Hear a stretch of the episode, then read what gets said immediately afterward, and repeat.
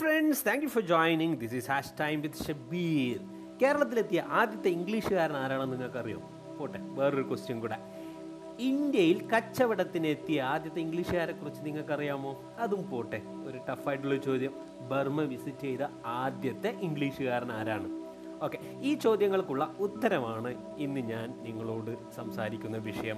അതെ റാൽഫിച്ച് ആയിരത്തി അഞ്ഞൂറ്റി അമ്പതിൽ ജനിച്ച് ആയിരത്തി അറുന്നൂറ്റി പതിനൊന്നിൽ മരണപ്പെട്ട ഇംഗ്ലീഷ് കച്ചവടക്കാരനും യാത്രികനുമായിരുന്ന റാൽഫിച്ചിനെ കുറിച്ചാണ് ഇന്ന് ഞാൻ നിങ്ങളോട് സംസാരിക്കുന്നത്.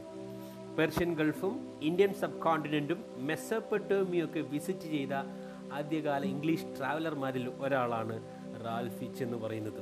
അതുമാത്രമല്ല ഇംഗ്ലീഷ് ഈസ്റ്റ് ഇന്ത്യ കമ്പനിയുടെ ഒരു ഉപദേശകനായിട്ട് you know he was also acted as a consultant for for English East India company in its early phase in India ആയിരത്തി അഞ്ഞൂറ്റി എൺപത്തി മൂന്നിൽ അദ്ദേഹം തന്റെ യാത്രകൾക്ക് തുടക്കം കുറിക്കുന്നുണ്ട്. ഇംഗ്ലണ്ടിൽ നിന്ന് തിരിച്ച് അദ്ദേഹം ഇന്നത്തെ ഇറാനിലെ ഓർമൂസിലെത്തുകയും അവിടെ നിന്ന് അദ്ദേഹത്തെ പോർച്ചുഗീസുകാരെ അറസ്റ്റ് ചെയ്തിട്ട് പിന്നീട് ഗോവയിലുള്ള പോർച്ചുഗീസ് വൈസ്രോയിക്ക് തടവുകാരനായിട്ട് റാൽഫിച്ചിനെ പോർച്ചുഗീസ് അധികാരികൾ സമർപ്പിക്കുന്നുണ്ട്. കുറച്ചു കാലം അവിടെ അദ്ദേഹം ജയിലിൽ കിടക്കുകയും പിന്നീട് ജസ്യൂട്ട് മിഷണറിമാരുടെ സഹായത്തോടു കൂടി അദ്ദേഹത്തെ അവിടുന്ന് മോചിപ്പിക്കുന്നുണ്ട്. തുടർന്ന് അദ്ദേഹം അക്ബറിന്റെ കാലത്ത് മുഗൾ രാജാവായ അക്ബറിന്റെ സാമ്രാജ്യത്തിലൂടെ സഞ്ചരിക്കുന്ന യാത്രാ വിവരണ കുറിപ്പുകൾ നമ്മുടെ കയ്യിൽ എത്തപ്പെട്ടിട്ടുണ്ട്. അക്ബറിന്റെ കൊട്ടാരത്തിൽ അദ്ദേഹം വിസിറ്റ് ചെയ്യുന്നുണ്ട്. ആഗ്രയിലുള്ള അക്ബറിന്റെ കൊട്ടാരത്തിൽ വിസിറ്റ് ചെയ്യുകയും പ്രത്യേകിച്ച് ഫത്തേപൂർ സിക്രിയെ കുറിച്ചൊക്കെ അദ്ദേഹം ധാരാളം കാര്യങ്ങൾ പരാമർശിച്ചിട്ടുണ്ട്. ആഗ്രയിൽ നിന്നും റാൽഫിച്ച് നേരെ പോകുന്നത് അലഹബാദിലേക്കാണ്. പ്രത്യേകിച്ചും നൂറോളം വരുന്ന കാരവൻസിന്റെ കൂടെയാണ് അദ്ദേഹം അലഹബാദ്. അഞ്ഞൂറ്റി അമ്പത്തഞ്ചിൽ അദ്ദേഹം അലഹാബാദിലെത്തി.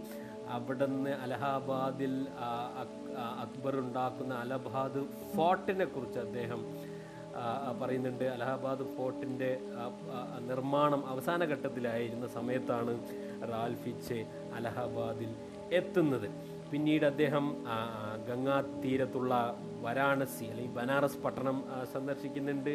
അതുപോലെ പാറ്റ്ന ഖുജ് ബിഹാർ ബംഗാളിലെ ഹൂഗ്ലി ഇന്നത്തെ ബംഗ്ലാദേശിലെ ചിറ്റഗോങ് തുടങ്ങിയ പ്രദേശങ്ങളൊക്കെ ആയിരത്തി അഞ്ഞൂറ്റി എൺപത്തഞ്ച് മുതൽ എൺപത്താറ് വരെയുള്ള കാലഘട്ടത്തിലൊക്കെ റാൽഫിച്ച് സന്ദർശിക്കുന്നത് നമുക്ക് കാണാൻ കഴിയും. അതുപോലെ ആയിരത്തി അഞ്ഞൂറ്റി എൺപത്തി എട്ടിൽ ആയിരത്തി അഞ്ഞൂറ്റി എൺപത്തി ഏഴിൽ അദ്ദേഹം പെഗുവും ബർമയും ഇൻഡോ ചൈനയിൽപ്പെട്ട ലന്ന എന്നീ സ്ഥലങ്ങളൊക്കെ സന്ദർശിക്കുന്നു. അതേ വർഷം തന്നെ അദ്ദേഹം മലാക്കയിലെത്തുന്നുണ്ട്. അതുപോലെ തന്നെ മലാക്കയിലുള്ള പോർച്ചുഗീസ് ഫോർട്രസിലൊക്കെ അദ്ദേഹം കടക്കാനുള്ള ശ്രമങ്ങളൊക്കെ നടത്തുന്നത് നമ്മൾ കാണുന്നുണ്ട്. ആയിരത്തി അഞ്ഞൂറ്റി എൺപത്തെട്ടിൽ അദ്ദേഹം ബംഗാളിലും നമ്മുടെ കേരളത്തിലെ കൊച്ചിയിലും ഗോവയിലും പേർഷ്യൻ ഗൾഫിലൊക്കെ വിസിറ്റ് ചെയ്ത് തിരിച്ച് അദ്ദേഹം ബസറയിലും മൊസൂൾ വഴി അദ്ദേഹത്തിന്റെ സ്വന്തം നഗരമായ ലണ്ടനിലേക്ക് തിരിച്ചു പോകുന്നുണ്ട്. ആയിരത്തി അഞ്ഞൂറ്റി തൊണ്ണൂറ്റൊന്നിൽ അദ്ദേഹം ലണ്ടനിൽ തിരിച്ചെത്തുന്ന ഒരു ഒരു ഒരു ഒരു കാഴ്ച നമ്മൾ കാണുന്നുണ്ട്. അപ്പോൾ ഏകദേശം എട്ട് വർഷക്കാലം നീണ്ടുന്ന ഒരു യാത്രയുടെ അവസാനമാണ് ആയിരത്തി അഞ്ഞൂറ്റി തൊണ്ണൂറ്റൊന്നിൽ അദ്ദേഹം ലണ്ടനിൽ തിരിച്ചെത്തുന്നത്. അപ്പോൾ ഈ ലണ്ടനിൽ തിരിച്ചെത്തുന്നതിന് മുമ്പ് അദ്ദേഹം മൊസൂളിലായിരിക്കും അല്ലെങ്കിൽ യൂഫ്രട്ടീസിലായിരിക്കുമ്പോൾ ആ സമയ പ്രദേശത്ത് എത്തുമ്പോൾ അദ്ദേഹം അവിടെ ലെവന്റെ കമ്പനിയുടെ ഇംഗ്ലീഷ് ഈസ്റ്റ് കമ്പനിയെ പോലുള്ള മറ്റൊരു ജോയിന്റ് സ്റ്റോക്ക് കമ്പനി ആയിരുന്നു ലെവന്റെ കമ്പനി. ലെവന്റെ കമ്പനിയുടെ കീഴിൽ അദ്ദേഹം വർക്ക് ചെയ്യുന്നുണ്ട്. അദ്ദേഹം വീട്ടിൽ നിന്ന് പോയി ഏഴ് വർഷമൊക്കെ കഴിഞ്ഞപ്പോൾ അദ്ദേഹത്തിന്റെ ഫാമിലി വിചാരിച്ചു അദ്ദേഹം മരണപ്പെട്ടു എന്ന് അപ്പോൾ അദ്ദേഹത്തിന്റെ അഭിലാഷങ്ങളൊക്കെ ഫാമിലി പൂർത്തീകരിക്കുന്നത് നമുക്ക് കാണുന്നുണ്ട്. പിന്നീട് അദ്ദേഹം വന്നപ്പോൾ ശരിക്കും ഫാമിലി അത്ഭുതപ്പെട്ടിട്ടുണ്ട്. എട്ട് വർഷങ്ങൾക്ക് ശേഷം അദ്ദേഹം നാട്ടിൽ തിരിച്ചെത്തുന്ന ഒരു കാഴ്ച നമ്മൾ കാണുന്നുണ്ട്. അപ്പോൾ റാൽഫിച്ചിന്റെ യാത്രകൾ ഇന്ത്യയെ സംബന്ധിച്ചിടത്തോളം വളരെയധികം പ്രസിദ്ധമാണ് എന്ന് ഞാൻ വളരെയധികം എന്ന് പറയുന്ന മറ്റ് യാത്രികരെ സംബന്ധിച്ചിടത്തോളം അവർ തരുന്ന വിവരങ്ങളെ സംബന്ധിച്ചിടത്തോളം ഇദ്ദേഹത്തിന്റെ വിവരങ്ങളും ധാരാളം മധ്യകാല ഇന്ത്യ ചരിത്രത്തിലേക്ക് വെളിച്ചം വീശുന്ന ധാരാളം വിവരങ്ങൾ നമുക്ക് കിട്ടും. പ്രത്യേകിച്ചും അക്കാലത്തുണ്ടായിരുന്ന ആചാരങ്ങളെക്കുറിച്ചും അനുഷ്ഠാനങ്ങളെക്കുറിച്ചും കച്ചവടത്തെക്കുറിച്ചും വ്യത്യസ്തമായിട്ടുള്ള കമ്മോഡിറ്റികളെക്കുറിച്ചും സമൂഹത്തിലുണ്ടായിരുന്ന സ്ട്രേഞ്ച് റൈറ്റ്സിനെ കുറിച്ചൊക്കെ റാൽഫിച്ച് നമുക്ക് വിവരങ്ങൾ തരുന്നു. എന്നും കൂടി നമ്മളിവിടെ ശ്രദ്ധിക്കുക. അപ്പോൾ ഇന്ത്യയിലെത്തിയ ആദ്യത്തെ കച്ചവട ലക്ഷ്യാർത്ഥം ഇന്ത്യയിലെത്തിയ ആദ്യത്തെ ഇംഗ്ലീഷ് കച്ചവടക്കാരനാണ് ഈ ഒരു റാൽഫിച്ച് എന്ന് പറയുന്നത്. അദ്ദേഹം ഫത്തേപൂർ സിക്രി അക്ബർ ഉണ്ടാക്കിയ ഒരു തലസ്ഥാന നഗരമാണ് ഫത്തേപൂർ സിക്രി. ഫത്തേപൂർ സിക്രിയെക്കുറിച്ച് റാൽഫിച്ച് പറയുന്നൊരു കാര്യം എന്താ വെച്ചാൽ ലണ്ടൻ പട്ടണത്തിനേക്കാളും ഇരട്ടി ജനസംഖ്യയുള്ള ഒരു പ്രദേശമാണ് ഈ ഫത്തേപൂർ സിക്രി എന്ന് പറയുന്നത്. മാത്രമല്ല Agra and Fatehpur Sikri are two very great cities. Either of the much greater than London and very populous അപ്പോൾ ലണ്ടനേക്കാളും ജനസംഖ്യയിലും വലുതുമായിട്ടുള്ള പട്ടണങ്ങളായിരുന്നു ആഗ്രയും ഫത്തേപൂർ സിക്രി എന്ന അദ്ദേഹത്തിന്റെ യാത്രാ വിവരണ കുറിപ്പുകളിൽ നമുക്ക് കാണാൻ കഴിയും. ഇന്ത്യയിലെ ആളുകൾക്കിടയിലുണ്ടായിരുന്ന സ്പൈസസിന്റെ ഉപയോഗത്തെക്കുറിച്ച് അദ്ദേഹം ധാരാളം പറയുന്നുണ്ട്. അതുപോലെ ഇന്ത്യയിലെ ആളുകൾ പ്രത്യേകിച്ച് സ്ത്രീകളൊക്കെ ധരിക്കുന്ന ആഭരണത്തോടുള്ള പ്രിയം അല്ലെ ആഭരണം ധരിക്കുന്ന കാര്യങ്ങളെക്കുറിച്ചും അതുപോലെ തന്നെ വാരാണസിയിൽ അദ്ദേഹം ഗംഗാ നദീജലത്ത് ആളുകൾ കുളിക്കുകയും അതുപോലെ തന്നെ അവിടെ ആളുകളെ മറവ് ചെയ്യുന്ന കാര്യങ്ങളെക്കുറിച്ചൊക്കെ കുറിച്ചൊക്കെ നമുക്ക് അദ്ദേഹത്തിന്റെ യാത്രാ വിവരണ കുറിപ്പുകളിൽ നിന്നും കിട്ടാൻ കഴിയും. ദാമൻ ദിയും അതേപോലെ പാറ്റ്നയൊക്കെ അദ്ദേഹം സന്ദർശിച്ചിട്ടുണ്ട്. അപ്പോൾ ഞാൻ നേരത്തെ പറഞ്ഞ പോലെ അദ്ദേഹം കൊച്ചിയിലെത്തിയ ആദ്യത്തെ English മാനാണ് that's why he is known as the pioneer English man പരീക്ഷയ്ക്ക് ചിലപ്പോൾ ക്വസ്റ്റ്യൻ പേപ്പറിൽ അങ്ങനത്തെ ഒരു ക്വസ്റ്റ്യൻ നിങ്ങൾക്ക് പ്രതീക്ഷിക്കാം. ആരാണ് കേരളത്തിലെത്തിയ ആദ്യത്തെ ഇംഗ്ലീഷ്കാരൻ who was the first English man who reached at Kochi, right?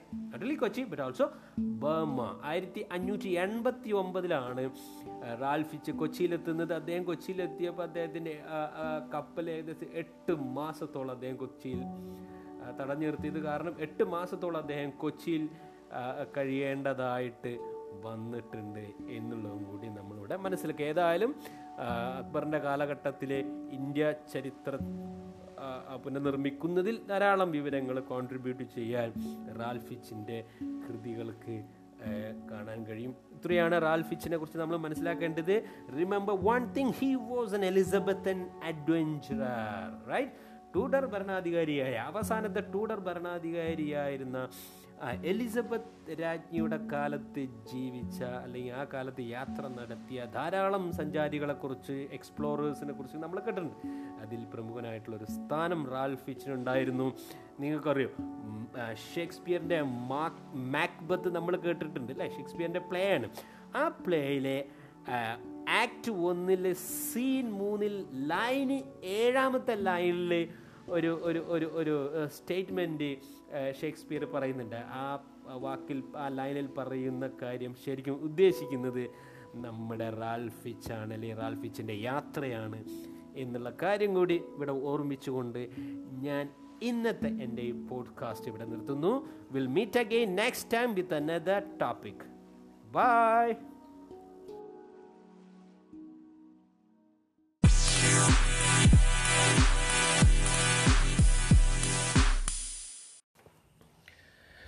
പ്രിയപ്പെട്ടവരെ തിരൂരങ്ങാടി പി എസ് മ കോളേജിലെ അലുമിനി വാട്സപ്പ് കൂട്ടായ്മയായ വെറ്ററൻസിൽ ഇത്തരമൊരു പ്രഭാഷണം നടത്താൻ കിട്ടിയതിലുള്ള സന്തോഷം ആദ്യമേ അറിയിച്ചു കൊള്ളട്ടെ. എന്റെ പേര് ഷബീർ മോൻ. ഞാൻ പി എസ് മ കോളേജിലെ അധ്യാപകനായും വിദ്യാർത്ഥിയായിട്ടൊക്കെ ഏകദേശം പത്ത് വർഷത്തോളം ഉണ്ടായിരുന്നു.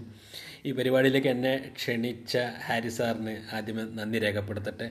തീർച്ചയായും വാട്സപ്പ് കൂട്ടായ്മകൾക്ക് ക്രിയേറ്റീവായിട്ട് എന്തെല്ലാം ചെയ്യാൻ കഴിയും എന്നതിലുള്ള ഒരു ചെറിയൊരു ഉദാഹരണമാണ് വെറ്ററൻസ് ഗ്രൂപ്പിൽ നിങ്ങൾ നടത്തുന്ന ചർച്ചകൾ. അത്തരം ചർച്ചകളെല്ലാം നമ്മുടെ മാനസികമായ സന്തുലിതാവസ്ഥയ്ക്ക് കോട്ടം തട്ടാത്തതാണ് എന്നറിയുന്നതിൽ വളരെയധികം സന്തോഷമുണ്ട്. എന്നോട് ഇന്ന് സംസാരിക്കാൻ ആവശ്യപ്പെട്ടിട്ടുള്ള വിഷയം എന്ന് പറയുന്നത് ലോകം മുഴുവൻ ചർച്ച ചെയ്തുകൊണ്ടിരിക്കുന്ന തുർക്കി ഗവൺമെന്റ് എടുത്തൊരു വിവാദപരമായ തീരുമാനത്തെ അടിസ്ഥാനമാക്കിയാണ്. കഴിഞ്ഞ മാസം തുർക്കിയിലെ പ്രധാന നഗരങ്ങളിലൊന്നായ ഇസ്താംബൂളിലെ ഹാഗിയ സോഫിയ അതല്ലെങ്കിൽ അയ സോഫിയ മ്യൂസിയം ഒരു മുസ്ലിം പള്ളിയായി പ്രഖ്യാപിച്ചതിനെ ലോകത്തിന്റെ പല ഭാഗത്തു നിന്നും വലിയ തോതിലുള്ള വിമർശനങ്ങൾ ക്ഷരിച്ച് വരുത്തിയ ഒന്നായിട്ട് നമ്മൾ കാണുകയുണ്ടായി. പ്രസ്തുത തീരുമാനത്തെ അനുകൂലിച്ചുകൊണ്ടും എതിർത്തുകൊണ്ടും ധാരാളം ചർച്ചകൾ നടക്കുന്ന ഈ സമയത്ത് അയാ സോഫിയയുടെ ചരിത്രവും സാംസ്കാരികവുമായ പ്രാധാന്യത്തെക്കുറിച്ച് നിങ്ങളോട് കുറച്ചു നേരം സംസാരിക്കാൻ ഞാനിവിടെ മുതിരുകയാണ്.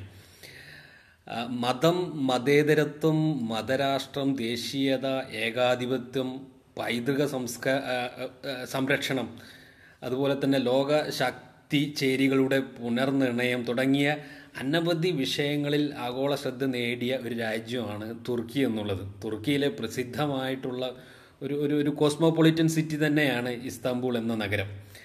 വർഷത്തിൽ ഏകദേശം മുപ്പത് മുതൽ നാൽപ്പത് ലക്ഷത്തോളം ടൂറിസ്റ്റുകൾ കോൺസ്റ്റാന്റിനോപ്പിൾ എന്ന പേര് ഉണ്ടായിരുന്ന ഇസ്താംബൂൾ ഇന്നത്തെ ഇസ്താംബൂൾ സന്ദർശിക്കുന്നുണ്ട്. മെഡിറ്ററേനിയൻ കടലിനെയും അതുപോലെ കരിങ്കടലിനെയും കൂട്ടിമുട്ടിക്കുന്ന ബോസ്ഫറസ് നദി ഇസ്താംബുൾ നഗരത്തെ കീറിമുറിച്ചുകൊണ്ട് കിടക്കുന്നത് ടൂറിസ്റ്റുകളെ വളരെയധികം ആകർഷിക്കുന്ന ഒന്നാണ്. ഏഷ്യയെയും യൂറോപ്പിനെയും കൂട്ടിമുട്ടിക്കുന്ന ബോസ്ഫറസ് ബ്രിഡ്ജ് വളരെയധികം പ്രശസ്തമാണ്. ഇങ്ങനെയുള്ള ഓൾഡ് ഇസ്താംബൂൾ പട്ടണത്തിന്റെ മധ്യത്തിലുള്ള ചരിത്ര പ്രാധാന്യമുള്ള ഒരു ആർക്കിടെക്ചറൽ ഏകദേശം ഒന്നര കോടി ജനത വസിക്കുന്ന ഈ ഇസ്താംബൂളിന്റെ സാംസ്കാരിക രാഷ്ട്രീയ മേഖലയിൽ വലിയ സ്വാധീനം ഹയാ സോഫിയ എന്ന മ്യൂസിയത്തിനുണ്ട് പാരീസിലെ ഈഫൽ ടവറിനെ പോലെ അതല്ലെങ്കിൽ ഏതൻസിലെ പാർദിനോൺ ക്ഷേത്രത്തെ പോലെ ജനങ്ങളുടെ രാഷ്ട്രീയ മതപരമായ സാംസ്കാരിക ജീവിതത്തെ സ്വാധീനിച്ച് പാരമ്പര്യമുള്ള ഒരു ഒരു ഒരു കെട്ടിടം ഒരു ബിൽഡിംഗ് തന്നെയാണ് ഹഗിയ സോഫിയ യുനെസ്കോയുടെ വേൾഡ് ഹെറിറ്റേജ് മോണ്യുമെന്റിൽ ഉൾപ്പെടുന്ന ഹഗിയ സോഫിയ ചരിത്രപരമായി വളരെയധികം പ്രാധാന്യം കൈവരിച്ച ഒരു നിർമ്മിതിയാണ്. നമ്മളിന്ന് ചർച്ച ചെയ്യപ്പെടുന്ന ഹഗിയ സോഫിയ എന്ന കെട്ടിടം അതല്ലെങ്കിൽ ഹഗിയ സോഫിയ എന്ന മ്യൂസിയം നിർമ്മിച്ചത് എ ഡി അഞ്ഞൂറ്റി മുപ്പത്തി ഏഴിലാണ് ബൈസൻഡൻ ചക്രവർത്തിയായ ജസ്റ്റീനിയൻ ഒന്നാമനാണ് ഇത് നിർമ്മിച്ചത്. എന്നാൽ ബൈസൻഡൻ സാമ്രാജ്യത്ത് നിർമ്മിക്കുന്ന മൂന്നാമത്തെ ഹാഗിയ സോഫിയയാണിത്. ഇന്ന് നിലനിൽക്കുന്നത്. അതിനു മുമ്പ് എ ഡി മുന്നൂറ്റി അറുപതിൽ ബൈസന്റൻ സാമ്രാജ്യം അതല്ലെങ്കിൽ അത് കിഴക്കൻ റോമൻ സാമ്രാജ്യം എന്ന പേരിൽ അറിയപ്പെടുന്നുണ്ട്. ഈ ബൈസന്റൻ സാമ്രാജ്യം സ്ഥാപിച്ച ഇസ്താംബൂളിന്റെ പഴയ പേരായ കോൺസ്റ്റാന്റിനോപ്പിൾ എന്ന പട്ടണം നിർമ്മിച്ച കോൺസ്റ്റന്റൈൻ എന്ന ബൈസന്റൻ ചക്രവർത്തിയുടെ മകനായ കോൺസ്റ്റാന്റീസ് രണ്ടാമനാണ് കോൺസ്റ്റാന്റിനോപ്പിളിൽ ആദ്യത്തെ ഹാഗിയ സോഫിയ എന്ന ക്രിസ്ത്യൻ ബസലിക്ക അതല്ലെങ്കിൽ ക്രിസ്ത്യൻ ചർച്ച് നിർമ്മിക്കുന്നത്. എന്നാൽ ഈ ചർച്ച് എ ഡി നാനൂറ്റി നാലിൽ ബൈസന്റെ രാജകുടുംബത്തിലെ പ്രശ്നങ്ങൾ കാരണം കത്തിയെരിയപ്പെടുന്നുണ്ട് പിന്നീട് എ ഡി നാനൂറ്റി പതിനഞ്ചിൽ ബൈസന്റെ രാജാവായ തിയോഡോഷ്യസ് രണ്ടാമൻ ഈ ചർച്ച് പുതുക്കി പണിയുന്നുണ്ട്. മരം കൊണ്ടുള്ള മേൽക്കൂരയും വലിയ കവാടവും ഹാളും എല്ലാം ചേർന്ന് ഈ ഈ ഈ രണ്ടാമത്തെ ഹാഗിയ സോഫിയ എ ഡി ആറാം നൂറ്റാണ്ടിൽ ബൈസന്റൻ രാജാവായ ജസ്റ്റീനിയൻ ഒന്നാമൻ എന്ന ചക്രവർത്തിക്കെതിരെ നടന്ന നീക്ക വിപ്ലവത്തിൽ ഭാഗ്യവുമായി തകരുകയും എ ഡി അഞ്ഞൂറ്റി മുപ്പത്തി രണ്ടിൽ ആ ചർച്ച് തകർക്കാൻ രാജാവ് ജസ്റ്റീനിയൻ രാജാവ് ഉത്തരവിടുകയും ചെയ്യുന്നുണ്ട്. അങ്ങനെ ജസ്റ്റീനിയൻ ഒന്നാമന്റെ നിർദ്ദേശത്തെ തുടർന്ന് എ ഡി അഞ്ഞൂറ്റി മുപ്പത്തേഴിലാണ് നാം ഇന്ന് ചർച്ച ചെയ്യുന്ന മൂന്നാമത്തെ ഹഗിയ സുഫിയ എന്ന ക്രിസ്ത്യൻ പള്ളി സ്ഥാപിക്കപ്പെടുന്നത്. പ്രാചീന റോമക്കാരുടെ പൊതു പൊതുമന്ദിരങ്ങളുടെ രീതിയിൽ പണി കഴിപ്പിച്ച ഒരു ക്രിസ്ത്യൻ പള്ളിയായിരുന്നു ഇത്. മാത്രമല്ല തൊണ്ണൂറ് വർഷക്കാലം ബൈസന്റൈൻ സാമ്രാജ്യത്തിലെ ഓർത്തഡോക്സ് പാട്രിയാർക്കിന്റെ ആസ്ഥാന മന്ദിരമായും ഈ ചർച്ച് നിലകൊള്ളുകയുണ്ടായി. ഇക്കാലമത്രയും ക്രിസ്ത്യൻ ലോകത്തെ ഏറ്റവും വലിയ ബസലിക്കയായിരുന്നു ഇത്. വലുതും ചെറുതുമായ കുംഭഗോപുരങ്ങളും ഉയർന്ന ആർച്ചുകളും വലിയ ഹാളുമുള്ള ഈ കെട്ടിടം തുറന്നു തുറന്നു കൊടുക്കുന്ന സമയത്ത് ജസ്റ്റീനിയൻ ചക്രവർത്തി ഇങ്ങനെ പറഞ്ഞത്രേ my lord thank you for give me the chance to create such a wonderful such a worshipping place തന്റെ സാമ്രാജ്യത്തിലെ എല്ലാ പ്രദേശങ്ങളെയും പ്രതിദാനം ചെയ്യുന്ന ഒരു നിർമ്മിതിയായിരിക്കണം ഇതെന്ന് വിചാരിച്ച ജസ്റ്റീനിയൻ ചക്രവർത്തി പള്ളിക്ക് ആവശ്യമായിട്ടുള്ള വസ്തുക്കളൊക്കെ കൊണ്ടുവന്നത് രാജ്യത്തിന്റെ വ്യത്യസ്ത പ്രദേശങ്ങളിൽ നിന്നായിരുന്നു. മാർബിൾ കൊണ്ടുവന്നത് അനറ്റോളിയ ഇന്നത്തെ കിഴക്കൻ തുർക്കിയിലെ പ്രദേശത്തുനിന്നും അതുപോലെ സിറിയയിൽ നിന്നൊക്കെ ആയിരുന്നു. പ്രത്യേകിച്ചും ഫ്ലോറിങ്ങിനും സീലിങ്ങിനും വേണ്ടിയിട്ടുള്ള മാർബിൾ അദ്ദേഹം അവിടെ നിന്നായിരുന്നു കൊണ്ടുവരുന്നത്. അദ്ദേഹം ബ്രിക്സ് കൊണ്ടുവരുന്നത് നോർത്ത് ആഫ്രിക്കയിൽ നിന്നാണ്. വാൾ നിർമ്മിക്കാനും ഫ്ലോറിങ്ങിനൊക്കെ വേണ്ടിയിട്ടുള്ള ബ്രിക്സ് കൊണ്ടുവന്നത് നോർത്ത് ആഫ്രിക്കയിൽ നിന്നും തൂണുകളൊക്കെ കൊണ്ടുവന്നിരുന്നത് തുർക്കിയുടെ മധ്യപ്രദേശത്തിൽ നിന്നും അതുപോലെ ഈജിപ്തിൽ നിന്നൊക്കെ ആയിരുന്നു. എ ഡി അഞ്ഞൂറ്റി അൻപത്തി ഏഴിൽ ഈ ഒരു കെട്ടിടത്തിന്റെ സെൻട്രൽ ഡോം തകർന്നു വീഴുകയും പിന്നീട് പുതുക്കി പണിയുകയും ചെയ്യുകയുണ്ടായി. അതിനെ സപ്പ് അങ്ങനെ പുതുക്കി പണിയുമ്പോൾ ഈ ഒരു സെൻട്രൽ ഡോമിനെ സപ്പോർട്ട് ചെയ്തുകൊണ്ട് ചെറു ഡോമുകളും നിർമ്മിക്കുകയുണ്ടായി. അത്തരം നിർമ്മിതികൾ ഇന്നും നമുക്ക് കാണാൻ കഴിയും. ഈ ഒരു ചർച്ചിന്റെ ഹാളിലെ മധ്യഭാഗത്ത് ആ, സൈഡിലൊക്കെ ക്രിസ്തു മതവുമായി ബന്ധപ്പെട്ട ചിത്രങ്ങൾ കാണാൻ കഴിയും. ബൈസന്റെ രാജ്യത്തിന്റെ ഔദ്യോഗിക മതമായ ഗ്രീക്ക് ഓർത്തഡോക്സ് ചർച്ചിലെ ഏറ്റവും പ്രധാനപ്പെട്ട കേന്ദ്രമായ ഹാഗിയ സോഫിയയിൽ വെച്ചായിരുന്നു ബൈസന്റെ രാജാവ് സ്ഥാനമേറ്റെടുക്കൽ ചടങ്ങൊക്കെ നടത്തിയിരുന്നത്. കൊറോണേഷൻ സെറിമണിയൊക്കെ നടത്തിയിരുന്നതായിട്ട് നമുക്ക് ചരിത്രത്തിൽ നിന്ന് കാണാൻ കഴിയും. അപ്പോൾ അതുകൊണ്ട് തന്നെ നൂറ്റാണ്ടുകൾക്ക് മുമ്പ് ഹാഗിയ സോഫിയക്ക് സാംസ്കാരികവും രാഷ്ട്രീയപരവും മതപരവുമായിട്ടുള്ള പ്രാധാന്യം ഉള്ളതായിട്ട് കാണാൻ സാധിക്കും. പതിമൂന്നാം നൂറ്റാണ്ടിൽ കുരിശുദ്ധത്തിന്റെ കാലത്ത് ഹാഗിയ സോഫിയക്ക് കേടുപാടുകൾ സംഭവിച്ചെങ്കിലും പിന്നീട് ബൈസൻഡൻ രാജാക്കന്മാർ അത് റിപ്പയർ ചെയ്യപ്പെടുകയും ചെയ്തിട്ടുണ്ട്. അങ്ങനെ ഏകദേശം തൊള്ളായിരം വർഷത്തോളം ബൈസൻഡൻ സാമ്രാജ്യത്തിലെ പ്രധാനപ്പെട്ട ഒരു കേന്ദ്രമായി കോൺസ്റ്റാന്റിനോപ്പിളിലെ ഹാഗിയ സോഫിയ ചർച്ച് നിലനിന്നിരുന്നു. ആയിരത്തി നാനൂറ്റി അൻപത്തി മൂന്നിൽ ഓട്ടോമൻ തുർക്കി ഭരണാധികാരിയായ മുഹമ്മദ് രണ്ടാമൻ അദ്ദേഹം ചരിത്രത്തിൽ മുഹമ്മദ് ദി കോൺകർ എന്നറിയപ്പെടുന്നുണ്ട്. ബൈസൻഡൻ തലസ്ഥാനമായ കോൺസ്റ്റാന്റിനോപ്പിൾ കീഴടക്കി. കോൺസ്റ്റാന്റിനോപ്പിളിന്റെ പേര് മാറ്റി അദ്ദേഹം ഇസ്താംബൂൾ എന്നാക്കി മാറ്റുകയും ചെയ്തു. അങ്ങനെ ഹാഗിയ സോഫിയ എന്ന ചർച്ചിൻ ചർച്ചിനെ പിന്നീട് മുസ്ലിം പള്ളിയാക്കി മാറ്റുന്നതും നമ്മൾ കാണുകയുണ്ടായി. തീർച്ചയായും ഓട്ടമൻ തുർക്കികൾ മുസ്ലിങ്ങളായിരുന്നു. ഇസ്ലാമിക ലോകത്തെ അധിപന്മാരായി ഓട്ടമൻ രാജാക്കന്മാർ അറിയപ്പെട്ടിരുന്നത് പലർക്കും അറിയാവുന്നൊരു കാര്യമാണ്. ഒന്നാം ലോകമഹായുദ്ധത്തിൻ ഒന്നാം ലോക മഹായുദ്ധത്തിൽ തുർക്കി പരാജയപ്പെടുകയും ഓട്ടോമൻ കലീഫേറ്റ് നിർത്തലാക്കുകയും ചെയ്തതിൽ ലോക മുസ്ലിങ്ങൾ എതിർക്കുകയും ഇന്ത്യയിലും നമ്മുടെ മലബാറിലൊക്കെ ഖിലാഫത്ത് പ്രസ്ഥാനങ്ങൾ ശക്തമായതും അതിനെ തുടർന്ന് ആയിരത്തി തൊള്ളായിരത്തി ഇരുപത്തൊന്നിൽ മലബാർ കലാപം നടന്നതുമെല്ലാം ഒരുപക്ഷെ തീർച്ചയായിട്ടും നമ്മളെല്ലാവരും ചരിത്ര പുസ്തകങ്ങളിൽ നിന്നും കൂടി വായിച്ചും കേട്ടറിഞ്ഞ കാര്യങ്ങൾ തന്നെയാണ്. ആയിരത്തി അറുന്നൂറ് വരെ ഹഗിയ സോഫിയയിൽ എന്ന മുസ്ലിം പള്ളിയിൽ ക്രിസ്ത്യാനികൾക്ക് ആരാധിക്കാനുള്ള സൗകര്യം ചെയ്തു കൊടുത്തതായിട്ട് പറയുന്നുണ്ട്. ഹഗിയ സോഫിയ ചർച്ച് കാശ് കൊടുത്ത് തുർക്കികൾ വാങ്ങിച്ചതാണെന്നുള്ള വാദികളുകൾ പലപ്പോഴും കേൾക്കാറുണ്ട്. ഏതായാലും ആയിരത്തി അറുന്നൂറ് മുതൽ മുസ്ലിങ്ങൾക്ക് മാത്രമായി ആരാധിക്കാനുള്ള ഒരു പള്ളിയായി ഹാഗിയ സോഫിയ മാറുകയുണ്ടായി. തുടർന്ന് പള്ളിക്ക് തൊട്ടടുത്ത് തന്നെ ഒരു ക്രിസ്ത്യാനികൾക്ക് ആരാധിക്കാനുള്ള സ്ഥലം കൊടുക്കുകയും ചെയ്യുന്നുണ്ട്. അതിനുശേഷം ഹഗിയ സോഫിയയിൽ ധാരാളം റെനോവേഷനും നമ്മൾ കാണുന്നുണ്ട്. ഇസ്ലാമിക് കാലിഗ്രാഫി ഉപയോഗിച്ച് ഹഗിയ സോഫിയയിലുള്ള ക്രിസ്ത്യൻ അടയാളങ്ങൾ ക്രിസ്ത്യൻ ചിഹ്നങ്ങളൊക്കെ മറക്കാനുള്ള ശ്രമങ്ങൾ നടക്കുന്നുണ്ട്. അള്ളാഹു മുഹമ്മദ് നബി നാല് ഖലീഫന്മാർ മുഹമ്മദ് നബിയുടെ പൗത്രന്മാർ എന്നിവരുടെ പേരൊക്കെ ഹാളിലെ ഈ ഒരു ഹഗിയ സോഫിയയുടെ ഹാളിനകത്ത് പാനലുകളിൽ എഴുതി പിടിപ്പിച്ചതും നമുക്ക് കാണാൻ കഴിയും. ഇന്നും ഈ ഒരു ഹഗിയ സോഫിയയുടെ വീഡിയോകളൊക്കെ ഒത്തിരി വീഡിയോകൾ യൂട്യൂബിൽ അവൈലബിൾ ആണ്. അപ്പോൾ നിങ്ങൾക്കൊക്കെ യൂട്യൂബിലെ വീഡിയോകൾ സന്ദർശിച്ചാൽ തീർച്ചയായിട്ടും ഇത്തരം ചിത്രങ്ങളും പള്ളിയുടെ ഹഗിയ സോഫിയയുടെ മനോഹരമായിട്ടുള്ള വീഡിയോകളൊക്കെ കാണാൻ സാധിക്കും. അപ്പോൾ ഈ ഹഗിയ സോഫിയുടെ സെൻട്രൽ ഡോമിൽ ഉണ്ടായിരുന്ന ക്രിസ്തുവിന്റെ ചിത്രം ഇതുപോലെ കാലിഗ്രഫി ഉപയോഗിച്ച് മറച്ച് വെക്കുകയും ചെയ്തിട്ടുണ്ട്. ഹാളിനകത്ത് ഒരു മിഹ്റാബ് വെക്കുകയും ആ, സുൽത്താനായ സുലൈമാൻ ചക്രവർത്തി സുലൈമാൻ ദി മാഗ്നിഫിഷ്യന്റ് എന്നറിയപ്പെടുന്ന സുലൈമാൻ ചക്രവർത്തി മിഹ്റാബിന്റെ രണ്ട് ഭാഗത്തും വെങ്കല വിളക്കുകൾ സ്ഥാപിക്കുകയും ചെയ്യുകയുണ്ടായി. പിന്നീട് നാല് മിനാരങ്ങൾ ഈ ഒരു പ്രധാനപ്പെട്ട ഹഗിയ സോഫിയ പള്ളിക്ക് ചുറ്റുമായിട്ട് കൂട്ടിച്ചേർക്കപ്പെടുന്നുണ്ട്. നമുക്കറിയാം മുസ്ലിം പള്ളി പള്ളിയിൽ മിനാരങ്ങൾക്ക് എത്രത്തോളം പ്രാധാന്യമുണ്ട് എന്ന്. പത്തൊമ്പതാം നൂറ്റാണ്ടിൽ സുൽത്താൻ അബ്ദുൽ മജീദിന്റെ കാലത്ത് വീണ്ടും റെനോവേഷനൊക്കെ ഈ ഒരു പള്ളിയിൽ നടത്തിയതായിട്ട് പറയുന്നു. രാജാവിനെ പ്രാർത്ഥിക്കാനായിട്ട് മിഹ്റാബ് മിഹ്റാബിന്റെ തൊട്ടടുത്ത് ഒരു പ്രത്യേകമായിട്ടുള്ള കമ്പാർട്ട്മെന്റ് ഉണ്ടാക്കുകയൊക്കെ ചെയ്തിട്ടുണ്ട്. ഒന്നാം ലോക മഹായുദ്ധം നടന്നത് ആയിരത്തി തൊള്ളായിരത്തി പതിനാല് പതിനെട്ട് കാലഘട്ടത്തിലാണല്ലോ. നമുക്കറിയാവുന്ന ഒരു കാര്യമാണ്. ഈ യുദ്ധത്തിൽ തുർക്കി വിജയിക്കുന്നതിന് വേണ്ടി നമ്മുടെ ഏറനാട്ടിലും വള്ളുവ നാട്ടിലുമൊക്കെ പള്ളികളിൽ പ്രാർത്ഥനകൾ നടന്നതായിട്ട് ചരിത്ര രേഖകളുണ്ട് മാത്രമല്ല ഇക്കാലത്തൊക്കെ ഈ കേരള മുസ്ലിങ്ങൾ തൊലുക്കുകൾ തൊലുക്കുകൾ എന്ന് പറഞ്ഞാൽ തുർക്കിക്കാരൻ എന്ന ഒരു വാക്കാണ്. ആ പേരിലൊക്കെ അവർ അക്കാലത്ത് നമ്മുടെ മലബാറിലെ കേരളത്തിലെ മുസ്ലിങ്ങളൊക്കെ അറിയപ്പെട്ടിരുന്നു.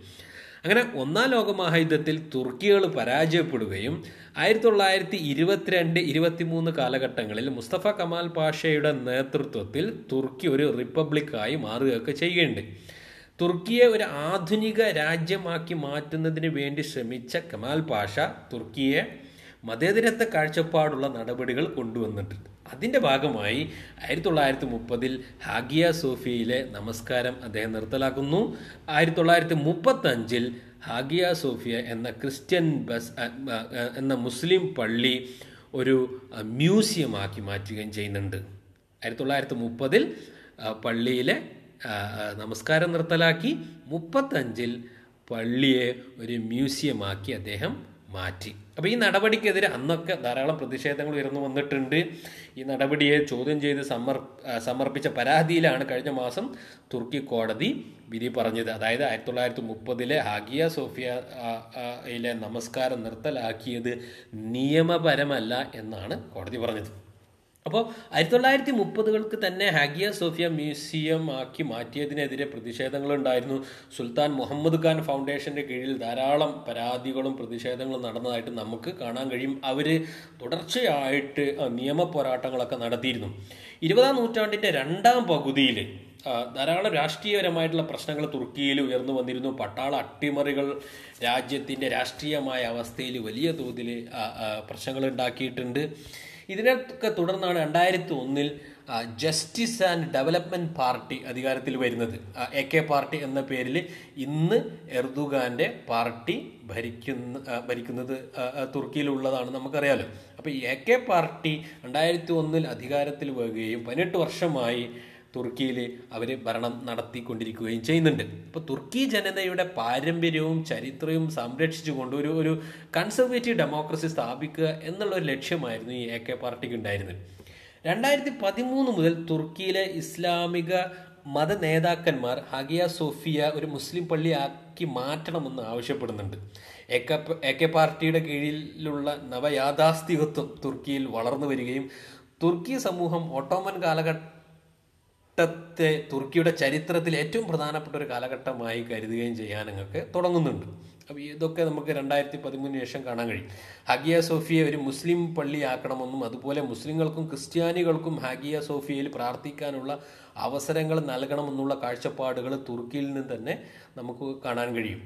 രണ്ടായിരത്തി പതിനാല് തുർക്കി ഭരണാധികാരിയായ എർദുഗാനെതിരെ നടന്ന പട്ടാള അട്ടിമറി പരാജയപ്പെട്ടതിന് ശേഷം തുർക്കിയിൽ ലിബറൽ ഇസ്ലാമിസ്റ്റുകൾ ശക്തപ്പെടുകയും എർദുഗാൻ സ്വച്ഛാധിപതിയെ പോലെ ഭരിക്കാൻ തുടങ്ങിയതായും അദ്ദേഹത്തിന്റെ പല നടപടികളും പരിശോധിച്ചാൽ നമുക്ക് കാണാൻ കഴിയും. ഇസ്ലാമിക ലോകത്തെ ശക്തമായ ഒരു രാജ്യമായി തുർക്കിയെ മാറ്റുക എന്ന ലക്ഷ്യത്തോടെ എർദുഗാൻ എടുത്ത പല നടപടികളും മറ്റ് രാജ്യങ്ങൾ ചോദ്യം ചെയ്യുകയുണ്ടായിട്ടുണ്ട് അത്തരത്തിലുള്ള ഒരു നടപടിയായിരുന്നു കഴിഞ്ഞ മാസം ഹാഗിയ സോഫിയ എന്ന മ്യൂസിയം വീണ്ടും ഒരു മുസ്ലിം പള്ളിയാക്കി മാറ്റിയ ഉത്തരവ്.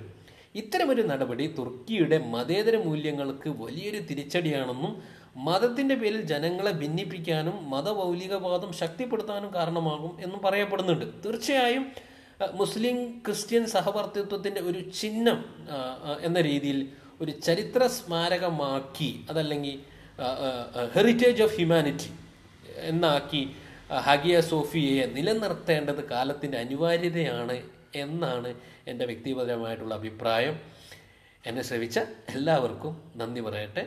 ജയ് പി എസ് എം